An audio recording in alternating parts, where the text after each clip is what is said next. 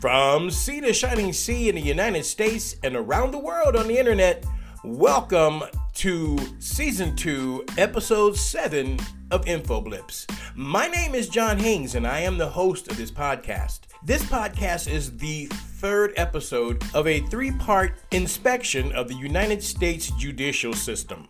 We have a lot of material to cover, and I'm endeavoring to keep these uh, podcasts to 30 minutes or so. However, before we get started, I want to give a shout out actually to listeners around the world. Of course, in the United States, thank you very much but Ireland, Germany, United Kingdom, Mexico, France, Belgium, Austria, and Italy. I hear you and thank you so much for listening to this podcast. I sincerely appreciate you. I also want to give a shout out to my friend Yancey Seals. You know Yancey Seals. He is the CEO and president of Triple D's Barbecue Sauce.com. Triple D's Barbecue Sauce and Baked Beans. Go to his site, tripled'sbarbecuesauce.com, order his products, and ex- experience the best barbecue sauce either side of the Mississippi. That's tripled'sbarbecuesauce.com. And one more shout out to a listener, a dedicated listener, Scott. Thank you very much for your comments, and we will be playing them in future broadcasts. And I'd also like to do a PSA. Um, I received my first uh, vaccine, uh, what was it, Friday or Saturday? I received my first vaccine on Saturday. Um, it is the Pfizer vaccine, so I have another shot coming up. Um, I didn't, it was great. Uh, the CVS did a great job, and um, I didn't really feel anything really bad, just some tiredness, but nothing really bad. Um, and I'm looking forward to getting the second shot. So think about it, you guys. It's a personal decision. I'm not to push this on anybody, but what I'm saying is you might as well. you might as well, especially if you travel. And last but not least, if you tried, if you'd like to contact me, please do so at infoblips at activist.com. That's infoblips, the at sign, activist.com. Okay, so let's get down to business. Stand by for verifiable, factual information. So, inspecting the United States uh, judicial system, we focused on three sections law enforcement, the court system, and the correction system. And did I get a lot of pushback about the law enforcement part of it uh, when I said it derived from the slave patrol? And I have friends that are, are law enforcement officers, and I received a lot of pushback. So I'm going to break this down. Um, they wanted me to give a little more insight or some more information uh, and statistics. Thank you for your input. So the statistics I received was from the Sentencing Project. Uh, they can be reached at the sentencingproject.org. I also received information from or research information from the United States Census System and also from um, Pew, uh, the Pew organization.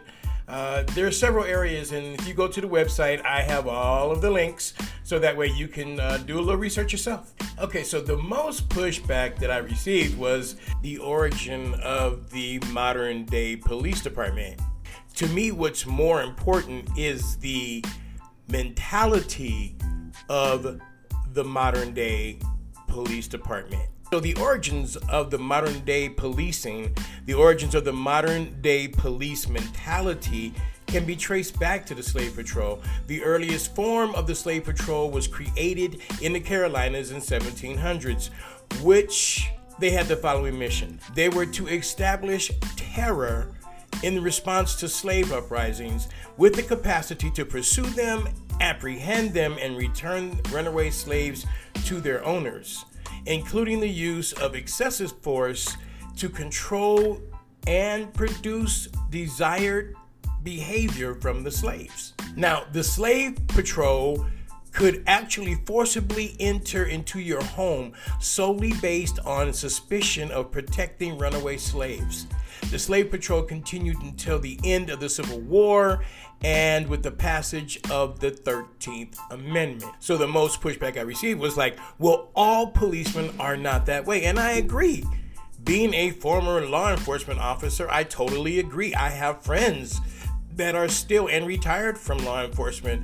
All law enforcement officers are not like that. However, systematically, the mentality of those who make decisions in law enforcement is very, very slow to change, and the tactics really has not changed. But that was not the end of the slave patrol. Uh, following the Civil War, during Reconstruction period, the slave patrols were placed into a like military or militia style groups, uh, which were empowered to control and deny access to freed slaves that looked to integrate into the society. Their work included enforcement of black codes, strict local and state laws that regulated and restricted access, labor, wage, voting rights, and general freedoms for formerly enslaved people. So, again, the mindset of the police department or the lie, the mindset of law enforcement remained the same with what they considered restrictions. That brings me to something I've always said, and, and, and I totally believe it. You cannot legislate morality. You could pass any laws you want, but you cannot legislate morality. So in 1865, what ratification of the 14th Amendment technically granted equal rights and protection by law of constitutional rights to African Americans essentially meant to abolish the black codes. Shortly after that, uh, the abolishment of the black codes, uh, came the Jim Crow laws. Now, that is important because municipalities started to form police departments to enforce the Jim Crow laws and to enforce and exert excessive brutality on African Americans who violated any Jim Crow law. The Jim Crow laws ended in the 1960s. And since that time, uh, African American communities have been under surveillance and targeted by the police department, including but not limited to the era of the war on drugs and mass incarceration. And I have statistics to enforce that. Again, it's a structural mentality it is a structural bias mentality. This has not changed because we've been focusing, to me, it's my opinion, we've been focusing in the wrong area. Um, we've been trying to train police officers to act a certain way instead of looking at changing the psychological structure of policing, and that would start at the top. So let's take a closer look at um, police departments. As of 2018, there were 686,665 full time employed law enforcement officers in the United States of America. Now, these men and women attend an academy an academy is like a boot camp. It teaches you how to think, how to respond, how to act. They attempt to make a conditioned response type situation to just about every type of um, incident that they think will occur. However, most of them haven't been on the street in a long time. You must remember that the mindset that went into the structure of the academy is the mindset that carried over from the slave patrol. We just went through the psychological history of policing in the United States. So, do statistics uh, and reinforce that or enforce what I just said? Uh, yeah, pretty much. Uh, a black person is five times more likely to be stopped without just cause. And a statistic that I found interesting was a black man is twice as likely to be stopped without just cause than a black woman. Now, according to this statistics, 65% of adults have felt targeted because of their race. Similarly, approximately 35% of Latinos and Asians adults have felt that they've been targeted by the police because of their race. This also implies a structural bias uh, in law enforcement. Now, let's look at the public's perception of police brutality and racial bias in the criminal justice system or in law enforcement. 84% of black adults say that white people are treated better than black people by the police department. 63% of white adults agreed with them based on a 2019 research from Pew. So 87% of black adults in the United States say that the US criminal justice system is more unjust toward black people and people of color. 61% of white people agreed. And let's look at one final statistic. While white people make up 60% of the population, they only make up 41% of fatal shootings by police department. Black people make up 13.4%, 13.5 depending on who you listen to, of the population, but make up 22% of fatal shootings by police department. Now, that's only fatal shootings. That doesn't take into effect non lethal uh, abuse that people of color report about the police department. And it's interesting, I can go further in depth um, telling you how many people were killed by police departments in years 2017 to 2020 uh, by race. And the disparity is undeniable. Again, I will post the information uh, on the website. So the statistics bear out that the police departments around the United States or within the United States are biased. They have a biased structure. And even though each state and municipality have uh, separate departments, the structure of training is all the same. And really, the psychological basis or the psychological structure of the police department has not changed. The people that are chosen to be police officers have not changed, other than the fact that they are hiring more minorities and more women. Again, I'm not targeting the police department. We're talking about the criminal justice system within the United States of America. And I have said we have to expose what is what is wrong before we can dispose of what is wrong and recreate uh, a, a more uh, inclusive and better society. So I had a little pushback about the court system. And the court system, although the statistics are just undeniable, um, the primary purpose of the court system is to try each case presented to them, render a verdict, and determine a sentence. Now, an individual rights are protected by the Constitution uh, in a court of law is supposed to uphold, such as the right to face your accuser, the right not to incriminate yourself. You know that one, the Fifth Amendment. Um, the right to counsel, the right to a jury trial. Now, a jury is supposed to be a fair cross section of the community in which the person resides. Again, so we must remember if there is bias in the law enforcement agency or the law enforcement entity, then the court system will also be biased. Okay, so let's look at this.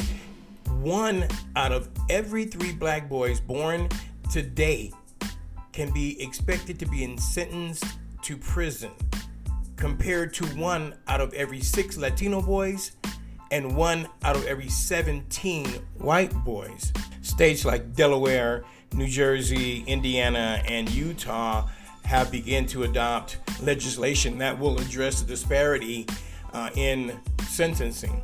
African Americans represent 29% of those arrested and 33% of those incarcerated for drug offenses. So then you would say, well, yeah, because I guess they uh, use more drugs than white people. However, the facts are that African Americans only make up 5% of illicit drug use in the United States. Again, in a, in a 2015 National Survey on Drug Use and Health, about 17 million white people and 4 million African Americans reported having used illicit drugs within the last three months. African American and whites use drugs at similar rates, but imprisonment rates of African Americans for drug charges is almost six times that of white people. And another disparity that that that actually um, stood out to me was, as of um, October 2016, there have been 1,900 exonerations of wrongfully accused people. 47% of the exonerated were African American. African Americans are 22% more likely to have convictions involving police misconduct that actually resulted in exoneration. Now, look, again, this is not an assault on or an attack on the uh, court system. We have to expose the disparities where people can understand them because some of these I was shocked at. Okay, so and, and I was in the the law enforcement part of the system, and unfortunately, I was also been arrested. All charges were dropped. So it looks like our court systems, and with my personal experience from court systems, the courts in the United States are undeniably biased, and not just against people of color, but people they're financially biased. If you don't have the money for the court system in the United States to work for you, then it will definitely work against you. Currently, there are 3 million people in jail and prisons today, far outpacing the growth of population and out the outgrowth of crime. Between 1980 and 2015, the number of people incarcerated increased from 500,000 to 2.2 million, despite making up to close 5% of the global population. The United States is nearly 25% of the world's prison population. Of the prison population, 32% of the United States population is represented by African American Hispanics compared to 56% of the United States incarcerated population being represented by African American and Hispanics. In 2014, African Americans constituted 2.3 million or 34% of the total 6.8 million correctional population. Nationwide, African American children represent 32% of children who are arrested, 42% of children who are detained, and 52% of children whose cases are judicially waived to criminal court. African American children represent 14% of the population. 7% of adults in the United States are under some type of correctional supervision, and that equates to one out of every 37 adults in the United States. In 2012 alone, the United States spent 81 billion with a B dollars on correction. So I believe that tells us that the court system is also biased simply by the numbers. Okay, so let's look at the correctional system in the United States of America. Spending on jails and prisons has increased at triple the rate of spending on public education within the last 30 years. Prisons are overpopulated. Since 1970, our incarcerated population has increased by 700%. Since 1991, the rate of violent crime in the United States has fallen about 20%, uh, while the number of people in prison or in jail has risen 50%. So, what is the second growing category in states' budgets? That would be $80 billion of taxpayers' money spent on incarceration. So, the 13th Amendment protects against cruel and unusual punishment. Yet, most of our prisons are at max capacity and have inhumane conditions.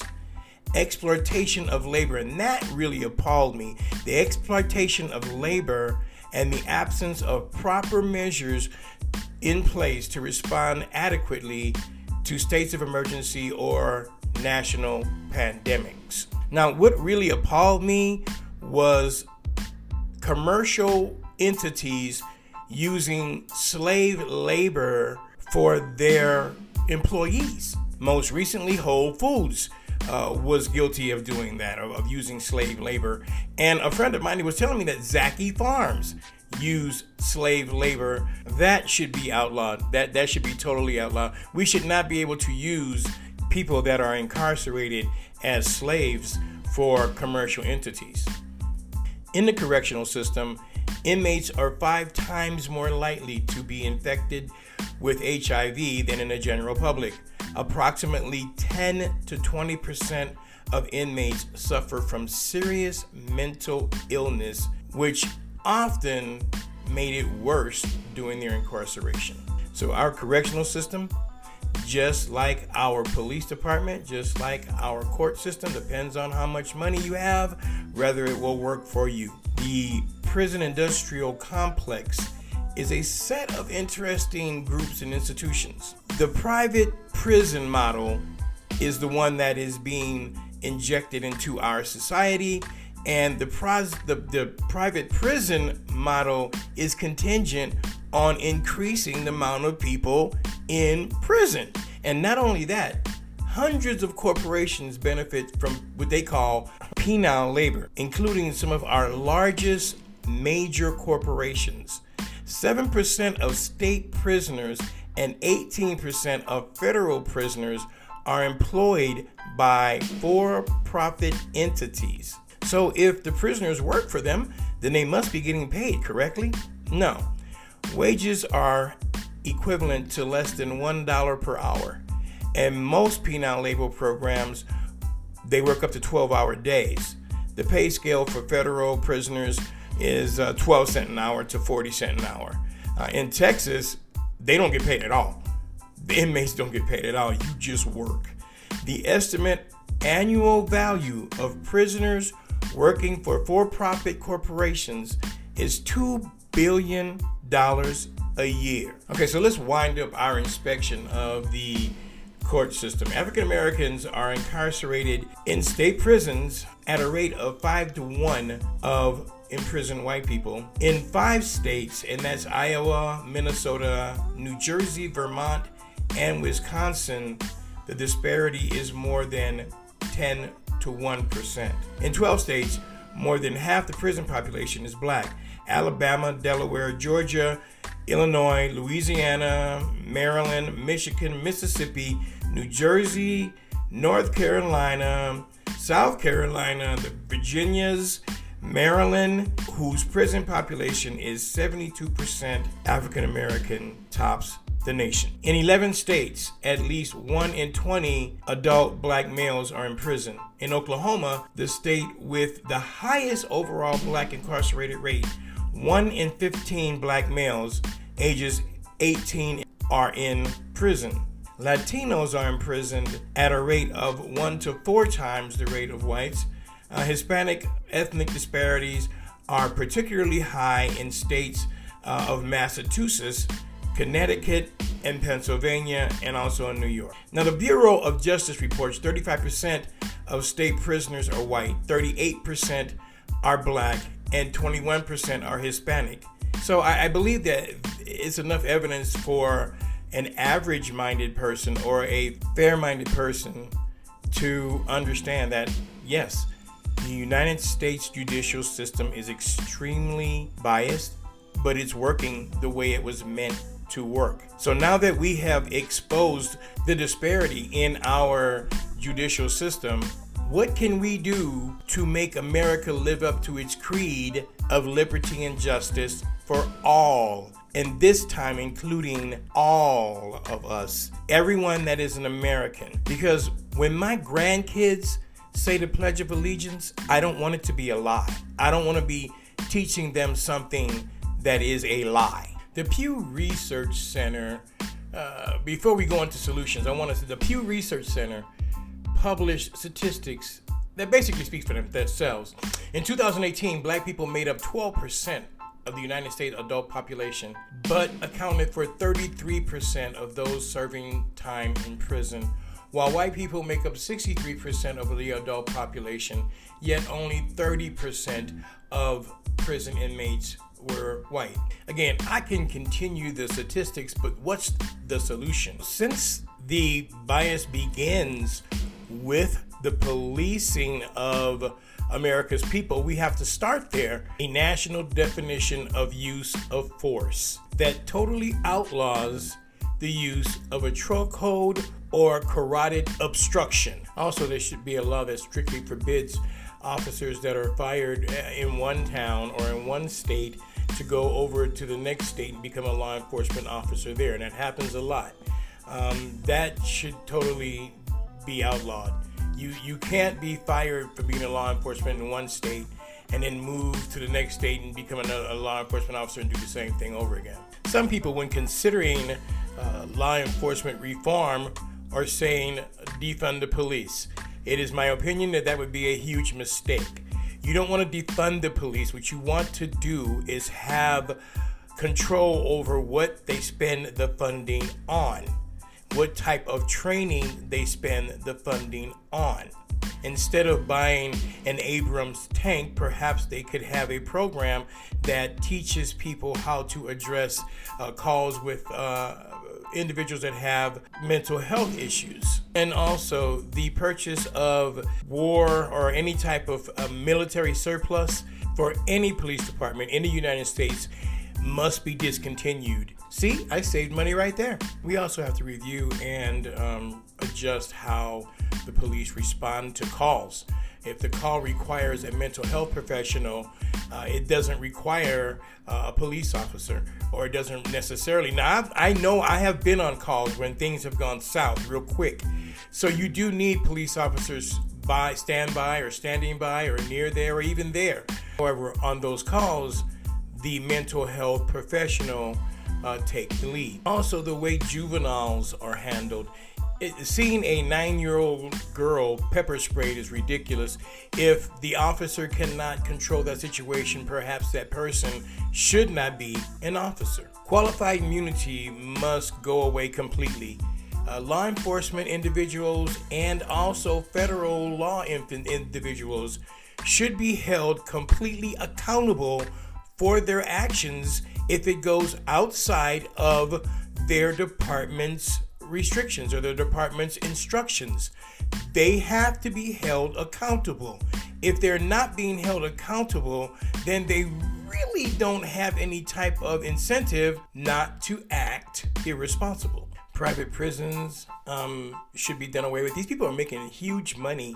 Corporations are making huge money on private prisons and is contingent on continuing to feed the private prisons. A lot of people are making money on this. I mean, un- just totally crazy. I mean, you have to think about that. Phone calls, food, cleaning, everything is all contracted out. Uh, so all these people are making big money on incarcerating people, which gives them incentive to continue to incarcerate people. And when I say these people, I'm referring to the corrupt corporate capitalist that normally owns these private prisons. Now, there are a lot of other things that, that can go into uh, a review or revamp of our judicial system. Those are just a few ideas uh, that I have on how to revamp our system, but it has to be done. And this is a great time for it to be done. Um, they, the House passed the uh, what is it, HR Bill 1280. I haven't read the bill, so I can't say I'm behind it yet. Um, but it does it does do some of the things we just talked about, uh, and so that would be a good start. Um, in these three parts of liberty and justice for y'all, I endeavor to highlight the disparities in the judicial system of the United States of America. What we really should focus on is that when our judicial system begins and have they have been incarcerating people at an extremely high rate, it has a horrendous effect on our communities, all of our communities. And like I said, I, I love this country. And I, I said it before, and I'm gonna let you know liberty and justice for y'all. I didn't just make that up to be clever. I'm going to be really open with you. That is what I used to say when I had to say the Pledge of Allegiance in school.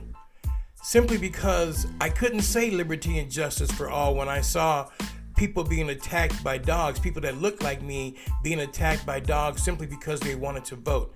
I couldn't say liberty and justice for all when I watched black leaders become assassinated and uh, villainized because they were attempting to merely have civil rights, not human rights, because we need human rights. There is a big difference, but to be given what our country calls civil rights. I couldn't say liberty and justice for all when I was treated differently, when I saw that my father was treated differently after fighting two wars for this country. I could not say liberty and justice for all when I watched people shot down in the street during the Watts riots. I could not say liberty and justice for all while I experienced this in America. That was my America. To say liberty and justice for all would be a lie, and I would be lying to myself. So instead of saying liberty and justice for all, I would say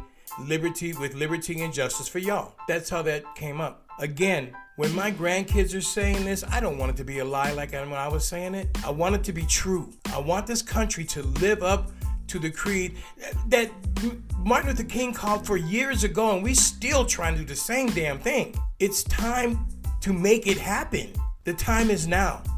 If not now, when? Hey, I want to thank each and every one of you for listening. Uh, you can contact me at infoblips at sign activist.com. And also, remember, wear your mask when you're in public. Wash your hands anytime you touch anything when you come outside of, uh, go inside your house. Take off your shoes. Um, and also get vaccinated. Our next uh, inspection or our next couple of shows is going to be on the healthcare system in the United States.